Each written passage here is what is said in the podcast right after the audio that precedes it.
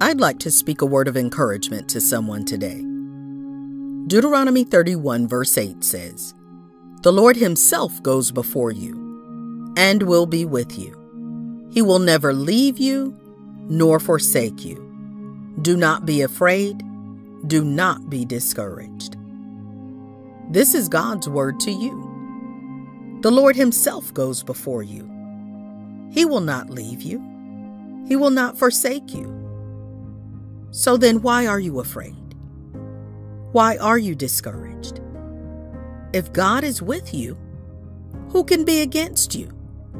What is it that can come against you? If you read Acts 23, Paul was in a difficult situation. He'd been arrested. He was the cause of a massive uproar. And then he's caught in the middle of a dispute between the Pharisees and Sadducees. Now, there's a passage of scripture that I'd like to highlight. Acts 23, verses 9 through 11. Then there arose a loud outcry, and the scribes of the Pharisees' party arose and protested, saying, We find no evil in this man. But if a spirit or an angel has spoken to him, let us not fight against God. Now, when there arose a great dissension, the commander fearing lest Paul might be pulled to pieces by them, commanded the soldiers to go down and take him by force from among them and bring him into the barracks. But the following night, the Lord stood by him and said, Be of good cheer, Paul. For as you have testified for me in Jerusalem, so you must also bear witness at Rome. So Paul stands accused. He stands in the middle of a very real threat of danger on his life.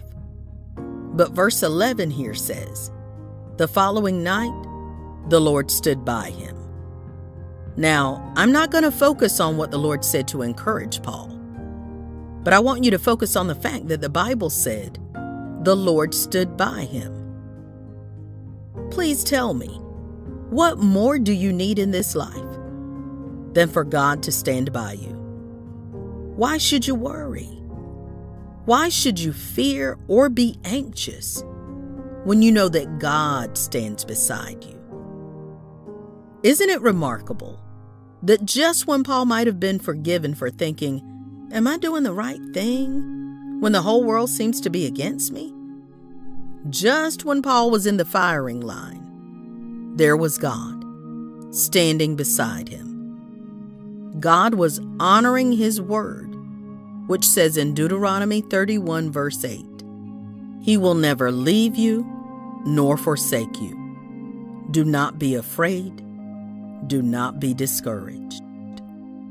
Everything the Lord has for us is contained in these simple words He will never leave you or forsake you.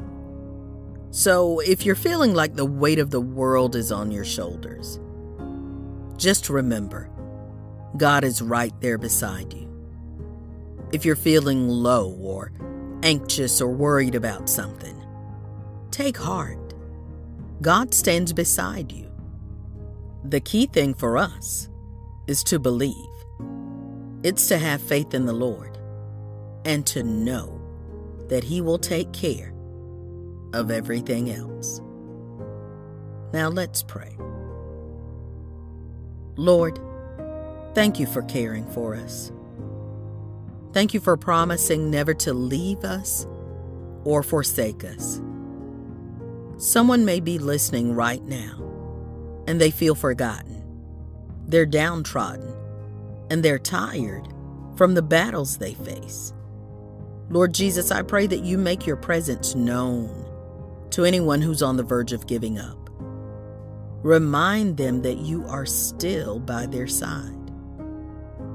May the Holy Spirit remind that person who's weak and weary that there is strength in Jesus Christ. May the Holy Spirit remind the person who is feeling like an outcast that Jesus Christ loves you just the way you are, and He welcomes you into His arms. May your presence go before us, King Jesus. May it surround us and cover us. With you on our side, we fear nothing. We're not discouraged by what's going on in the economy or what's happening around the world. Our eyes are on you, God, a God who will strengthen us, rescue us, help, and deliver us in times of trouble. As your children, we firmly believe that you are able to do exceedingly above anything we could think or imagine. Lord, we would never be put to shame when our trust is in you. I declare Hebrews 13, verse 6. So we may boldly say, The Lord is my helper. I will not fear. What can man do to me? You are our helper, Lord Jesus, the only one who can uphold each of us with your righteous right hand. Whatever we need, we trust you to supply it. You keep us secure, Lord.